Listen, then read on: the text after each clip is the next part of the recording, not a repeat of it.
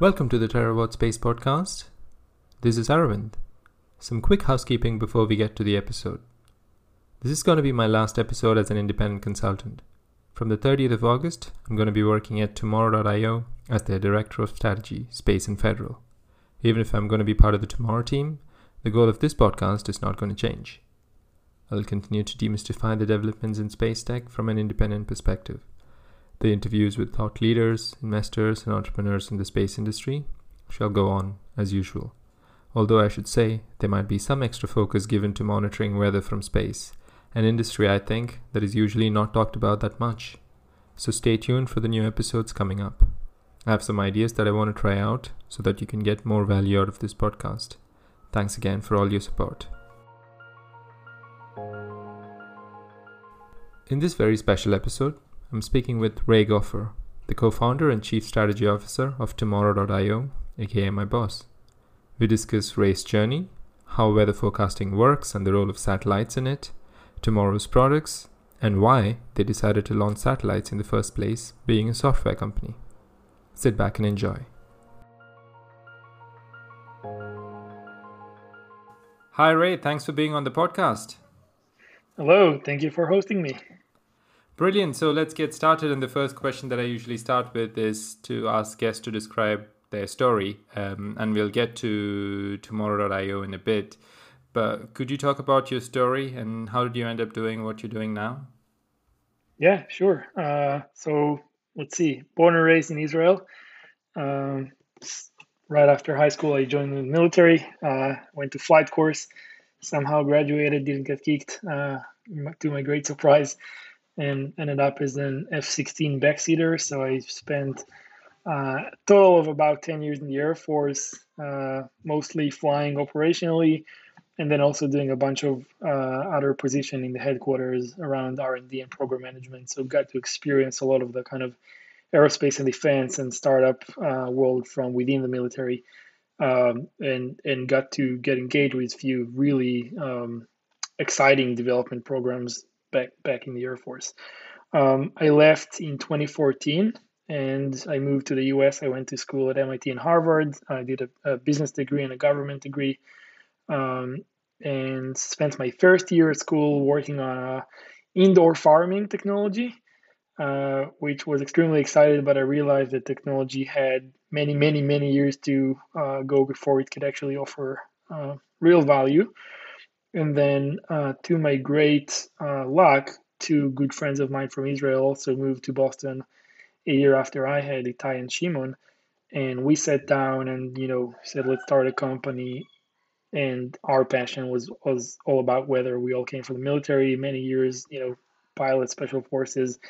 And we knew firsthand what weather uh, or lack thereof, you know, weather information meant. And we said, let's just try to solve it. Um, luckily for us, we didn't know much about this industry. Uh, had we known, we might have chosen something simpler, but uh, I think uh, we were very lucky to enter it in a, in a pivotal moment. And, you know, without getting to the story of the company just yet, but, you know, it's been a phenomenal ride for the last five or so years uh, to where we are today.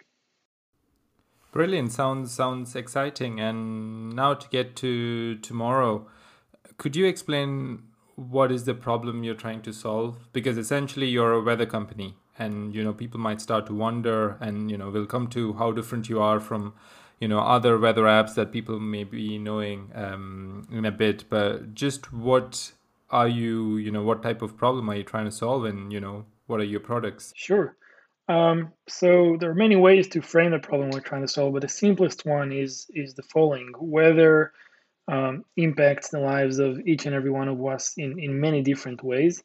And the truth is that despite tremendous investments and effort for decades, um, weather information is still not useful uh, for us. Uh, both if you think at a global scale, it's it's really poor in many different regions of the world, uh, but also in the most um, kind of developed parts of the world, um, people are still struggling to make the right decisions with regards to whether what they should do in their pr- private lives, definitely what they should do as a business operation uh, and governments.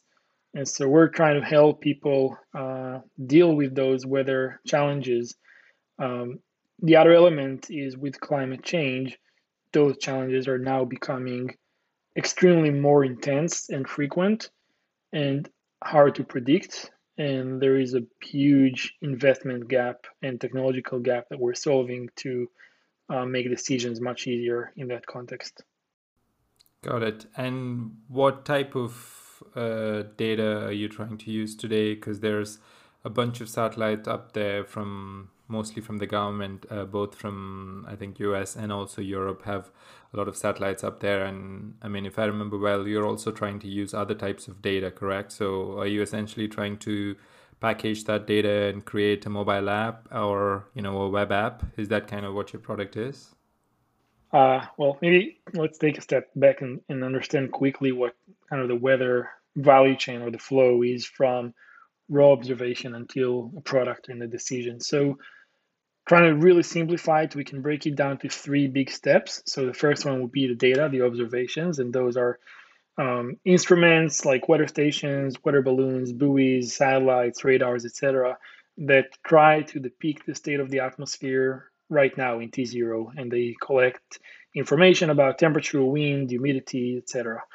Um, the second step would be models. So we take all of these discrete observations of the atmosphere, the oceans, the different air systems, and try to uh, predict how they'll behave in a minute, in an hour, in a day, in a week out, right? Uh, or what they've done in the past, or what they're currently doing in places where we don't have observations. So we're essentially simulating those systems, fitting in the observations, and trying to get the best guess for the data we miss. And then the third piece is, is the products, right? So product would essentially take the output of a model, right? The forecast or the real-time conditions and try to make sense of it for an end user. And an end user can be my grandmother using a phone app and trying to understand, you know, whether she should take her umbrella or not.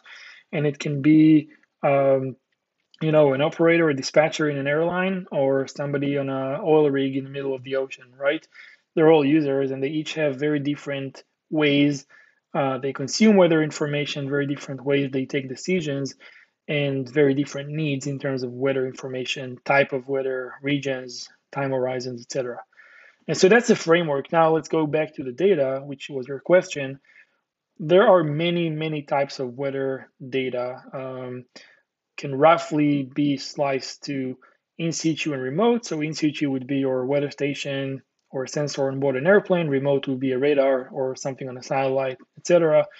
And the reality that most people don't know is that to date, the vast majority of those sensors are government owned and government operated, meaning the biggest sensing networks we have today, whether on the ground or in space, are owned by governments.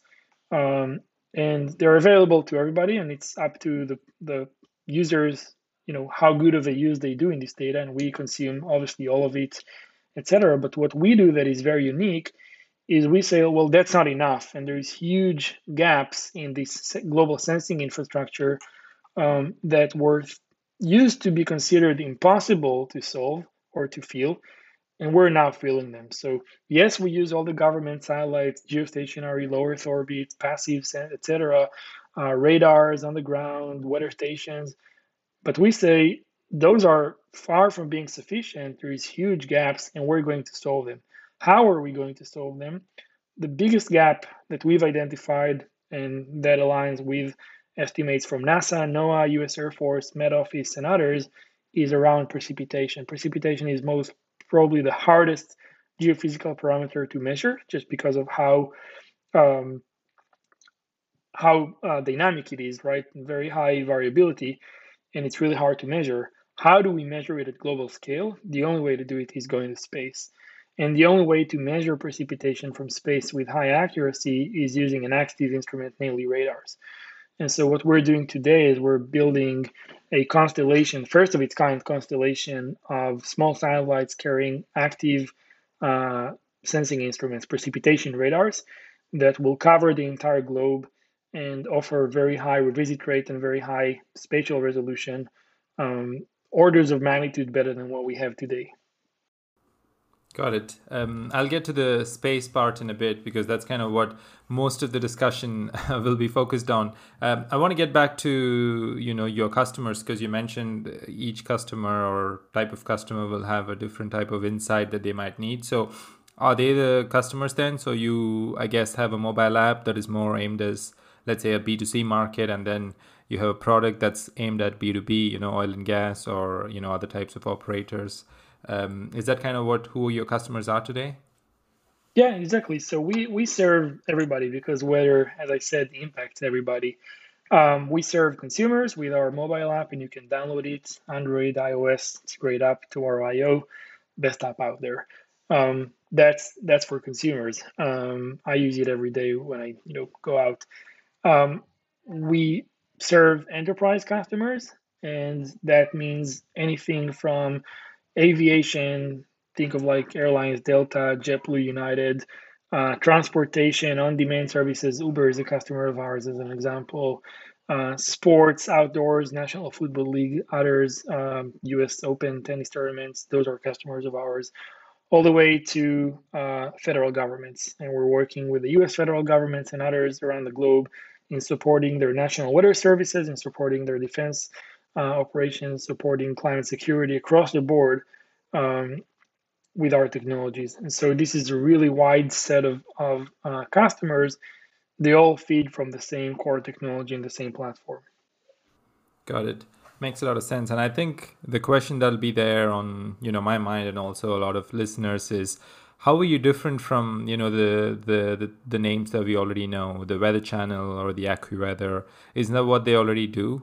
uh, or you know what what is it different about tomorrow.io yeah well two things i think set us apart uh, from the rest of the industry one is um, we focus on solving weather related problems uh, using a software tool and the reason that that is extremely important is um, maybe let me just quickly under, explain what, what's been going on until now. So until now, if you are, say, a power utility or an airline or whatever, and you come to one of these players you mentioned, and you say, well, I need this help with my weather challenges, what they'll do is they'll essentially match you up with a few meteorologists, and those few meteorologists will try to help you as much as they can. But the challenge with that is few people, as good as they might be, and you know, I've had the privilege of, of interacting with the best meteorologists out there as an Air Force pilot, um, their ability to support thousands of people in an organization or even dozens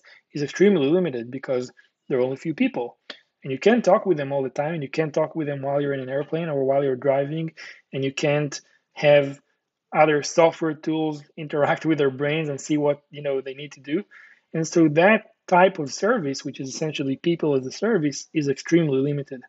The reason that was their solution is because they didn't have the technology that enabled them to solve for specific use cases with a software tool, right? What we're doing is we have a single software platform that doesn't just give you the raw weather data, which was what's going on until now. What's the wind? What's the pressure? That's fine, but I can't do much with that. What our tool is telling you, what do you need to do? And you can be anybody from a farmer to a construction site manager to a pilot to a dispatcher. And you basically say who you are, what your workflows are, and you have thousands over thousands of libraries with those workflows already embedded in the tool that can tell you essentially instead of looking at a weather map, looking at um, a timeline and decisions on that timeline. It's a very different type of, of game. And so that's one big differentiator. Again, insights, actions versus raw information. The second action, the second differentiator is really the backbone technology behind it. And kind of the untold secret of the weather industry until recently was that all the players you mentioned before, um, they've been around for decades, 60s, 70s. Most of what they do is they actually repackage governmental information. They take what NOAA provides, what the European Met Services provide, they repack it with some different coloring and put it in an app and call it their own. But in fact, if you go to those government websites, you can get the same exact information from the government. It's no different because what these guys do are just repackaging governmental work. They have not engaged in the fundamentals of trying to improve the sensing networks, trying to improve the modeling. Those are massive efforts, extremely complicated, require a very different type of um, investment and of mindset to even start with. And therefore, they don't really have that much added value on top of what's already provided for free. And we do. We build satellites, we invest in other sensing technologies, uh, we run forecasting models. We, in fact, are under contract with the US government to help it build its next generation forecasting system because we've developed in house skills that are far superior to anything else out there relating to running weather models on the cloud, running them in an effective way, running them much higher resolutions, etc. So we spend a huge portion of our resources on improving the base, the fundamentals of, of the weather system, not just the repackaging side. And that is the, the second differentiator, and that enables us to operate globally and offer data quality, resolution, accuracy in, in regions where there is nothing today because we do this this work. Makes sense. And yeah, you you are building satellites and you know, I'll come to, you know, how you arrived at that decision in a bit, but before we move on to, you know, why you decided to do that. Uh, I was curious. So, have you been interested in space at all? I mean, I know that you've been part of the aviation world. Um, have you been interested in space? Have you been tracking developments in the industry at all? It's funny. Um, I was to some extent, but I can't say I was like a space geek. Um, you know, as a kid or or even recently. Um, I've had experiences with space. Uh, during my military service. Obviously, as part of the Air Force, you, you do engage with it, and also some of the programs I've managed had to do with kind of similar components. Um, but really, I think my um, attraction to it came from the realization of what it enables in our world, right? So space as a means to an end rather than than a thing that's cool on its own, which it is. Don't get me wrong. It's just not where I came from uh, it was the realization that using this kind of new space, whatever name you want to call it, you know, technologies, you can now radically change an industry, an entire industry that touches each and every individual on, on the globe. Um, that was what attracted me to to get into space, learn about it, understand who's doing what, kind of the basic concepts, what's possible, get deep into our domain of weather and remote sensing, um, and and now I'm in love with it. So now I definitely can say I'm a weather geek. I, you know, half of my YouTube uh, feed is, is space videos uh, of all sorts, including some bizarre stuff. But I, I really love it. All right, so now let's let's talk about your decision to go to space. Uh, well, to be honest, you know, for me, I mean, I've been writing about Earth observation and what's going on in space, and I was really hoping for somebody who could come in with a problem in hand and then decide to launch satellites because historically, I don't know if you agree with it or not, Earth observation or even the, even these days, companies just decide that there's a technology available.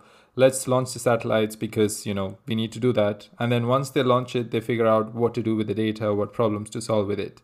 And I've been writing about you know that there needs to be you know at least one company or a few companies that come in with a problem in hand that can then decide, you know, should we really launch satellites? You know, it's it's expensive, it's tricky, and then you know after all that due diligence, decide to go ahead and do that. Seems like that's kind of what you guys did. So talk to talk to you know talk to the audience about how the decision was made because clearly it couldn't have been an easy decision. You know, it's not obviously you know some companies can decide that you know they're cool they're cool and they want to go to space um, uh, especially if they have a lot of money. But as a company you know as a strategy it would have been a different decision technically speaking and also commercially speaking. So talk to us about how you know how that happened. Yeah um, well it happened much like you described it right? So we we were not a space company. We didn't say hey let's go build satellites and then try to figure out what these satellites can do and who cares about it and kind of you know went that way. We went the exact opposite way. We're like the one car driving against the traffic in the highway where we said we uh, we have a well identified well understood problem and we understand what that problem means to millions of different people and hundreds of different use cases. And after doing a lot of homework and looking at many different approaches. You know, our story we started with this technology of leveraging cellular signals to retrieve precipitation because they're attenuated. Um, we've we've really gone a long way before we said, well, the only way to really solve this problem, and by this problem I mean the observation gap specifically around precipitation, but not just. Um, the only way to solve this problem is from space.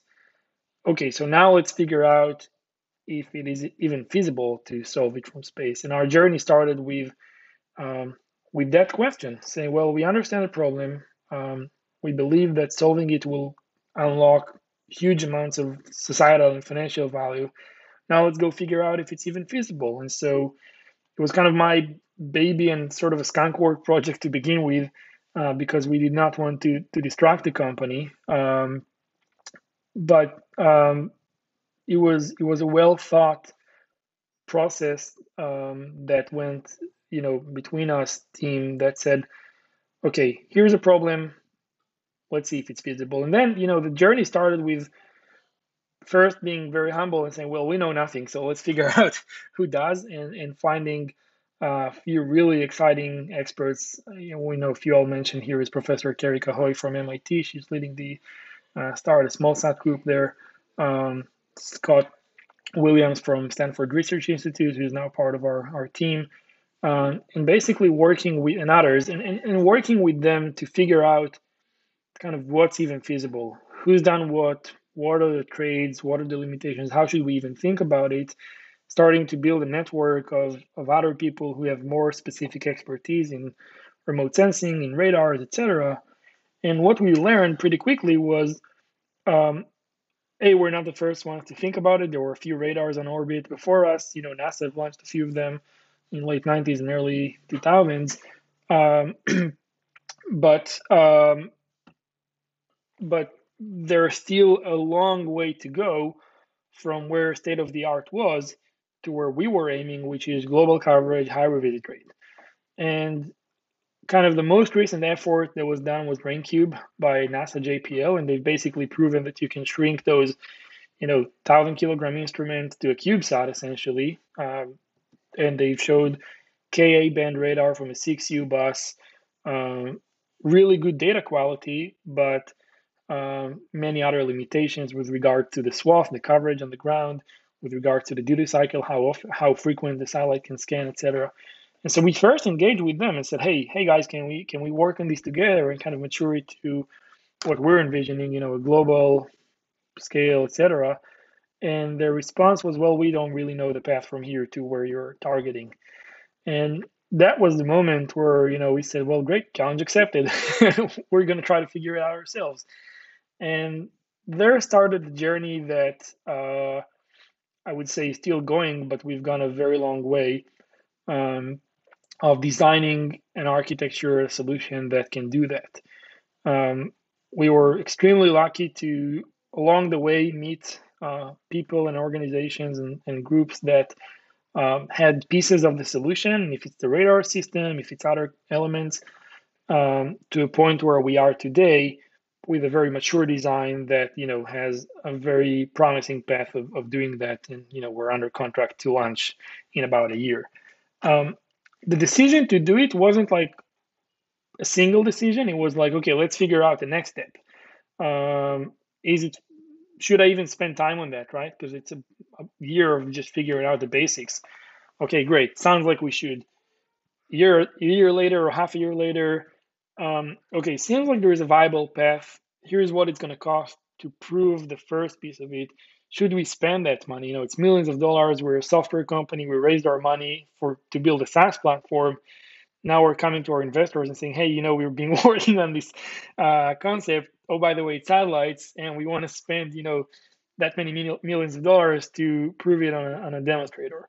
To our great surprise, everybody was extremely positive about it. But each each and every one of these decisions was kind of like you you go and collect a bunch of information you learn the trades you learn the kind of the spectrum of opportunities of what can happen between complete failure and success what the implications of each of these are and then you take a decision. Um, i guess the biggest one was to actually start you know funding it. That was about a year and a half ago and, and it was um, we had enough information on the need, on the feasibility, and on our ability to succeed, not just the science feasibility, but our ability to execute on it, that that made us say, let's go. Brilliant. I mean, it's a nice, you know, framework. Um, I hope you know you can detail it and document it somewhere because it seems like you've gone through you know a framework of decision making which could help a lot of companies because um, like you mentioned you know there's going to be a lot of companies a lot of industries that are going to try and do that try and do the same thing because there's going to be a lot of companies uh, a lot of industries that need to launch satellites to get different types of data especially if the data they think is not available. So it'd be nice to know, you know, in detail everything that happens. So hopefully, you know, once the project is successful, you know, you can talk about it as a case study. Um, I was curious in terms of uh, the project itself. Um, what kind of details can you share? You know, uh, you mentioned that the launch is planned for next year. So are you manufacturing your own satellites then? Uh, do you have you selected who you're going to launch it with, or you know, all of that is you know kind of kept in wraps um, until until a point. Yeah. Um, well, I can't share a ton of details. I'll try to share as much as I can. So we are uh, launching the first two satellites on October of next year. Uh, we will make the announcement on the launch partner, launch vehicle, as well as our uh, bus partner in due time. We are under contract with all of them, but we don't disclose them just yet. I think that the kind of on that point, you know, we've we've made very strategic decisions on where we do and where we do not want to invest our resources, and the realization that this industry is it's not yet at the point where you really have off the shelf services, and you know, being building a satellite is quite a, a you know extensive effort and it's not like you can take something off the shelf plug a bunch of cards in it and it will work there's that does not exist just yet i don't think it, it will ever exist but um, there's enough of a of an industry and enough of services based that you can outsource things that are not your core. In our case, launch is not our core. Um, spacecraft itself is not our core. Sensor is our core, and so we you know acquired all these capabilities, and I will share more information about it down the road. Um, mission, of course, is our core. Data assimilation and all, all the things that happens to the data once it gets to the cloud is our core. And so that's where we invest our, our efforts. Um, I guess other kind of dry details I can share about the space program is we're targeting uh, a constellation of Ka band uh, radars. They are software defined, so they can do multiple different um, scanning modalities. Our focus is on precipitation, but we will share other elements of it uh, down the road. Uh, they have wide swath, so they can cover huge uh, areas with single pass, and that enables us to achieve high revisit rates from a constellation of relatively small amount of satellites, uh, and they will be in the 50 to 100 kilogram size. So that's that's about as much as I can share right now. Okay, that's uh, that sounds exciting. And I was also curious, um, what was the reaction of the industry? Because part of me thinks uh, oh, you know, there are people, you know, what what do they know about launching satellites into space? You know, part of me thinks that some part of the industry would have reacted like that, but part of me also hopes that there are, you know, people in the industry who are excited by the possibility that there is a software company, you know, who is, you know, doing weather related stuff, which is still, you know, not very far away from space, but still they'd have reacted like, you know what, they're a software company and they have a problem. So let, let's go kind of, you know, help them out. So I, I kind of have both of these in my head. I don't know what really happened.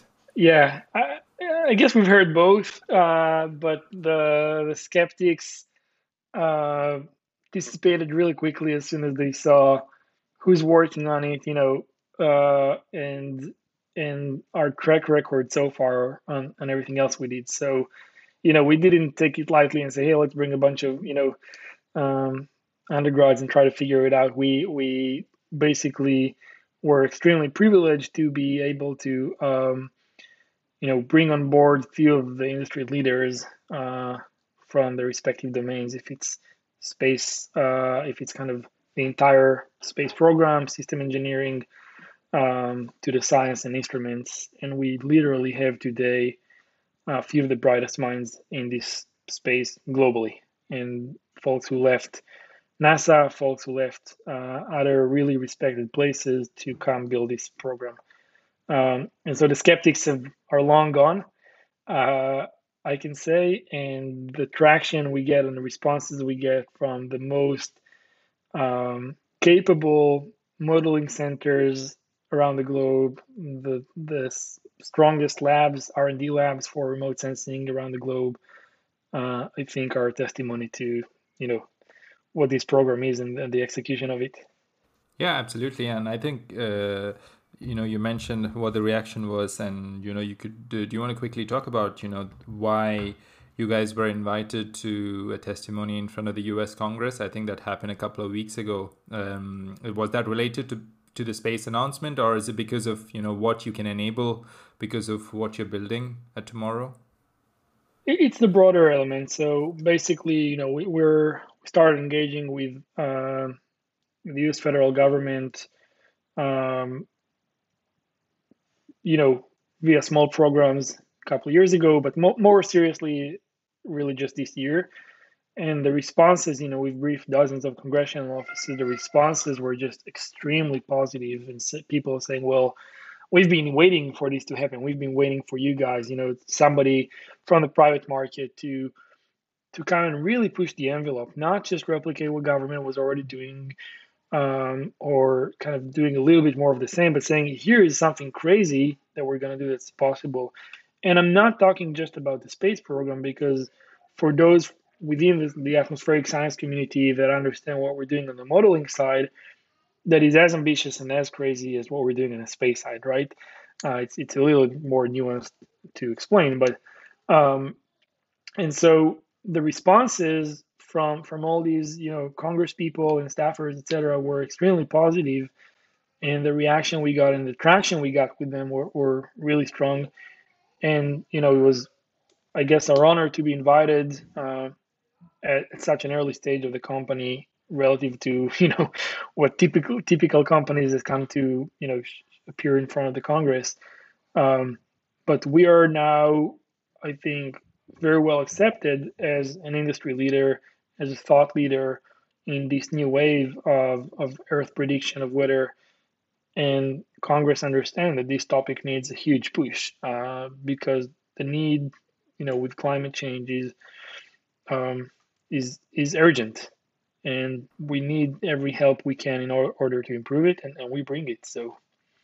Yeah absolutely. I think all we need to do is just you know watch the news these days and you can kind of link uh, you know everything that you're trying to do to what um, you see on the news every day. Um, all right i wanted to ask about you know competition also within let's say the space world. I was curious you know how you think uh, because there are companies within the space industry whether it can be spire and i think GeoOptics which is more on the radio occultation side or even just you know radar companies like ICEYE or capella and umbra and all that. So how, how are you different or you know are you complementary to them? Or you know how's how does the relationship work with all the offerings that these guys are doing?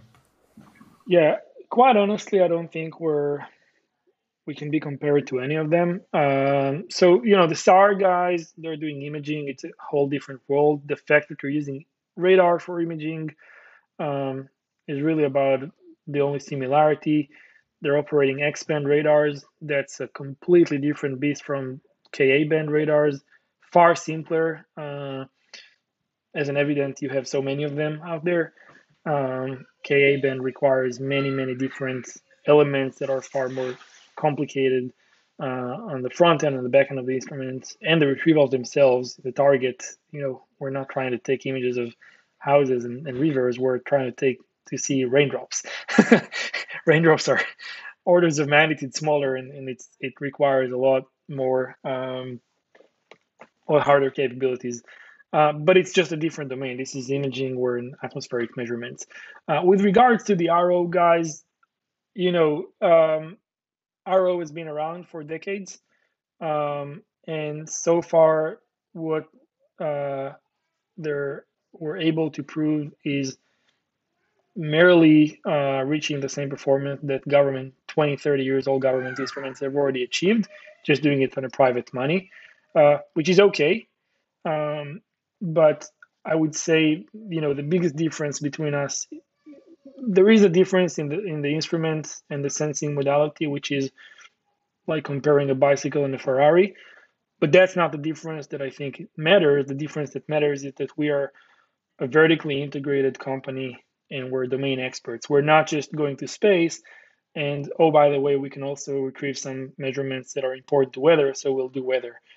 We are a weather company, we're a weather technology company. We serve end users with a, a whole suite of platform products, models, and observations.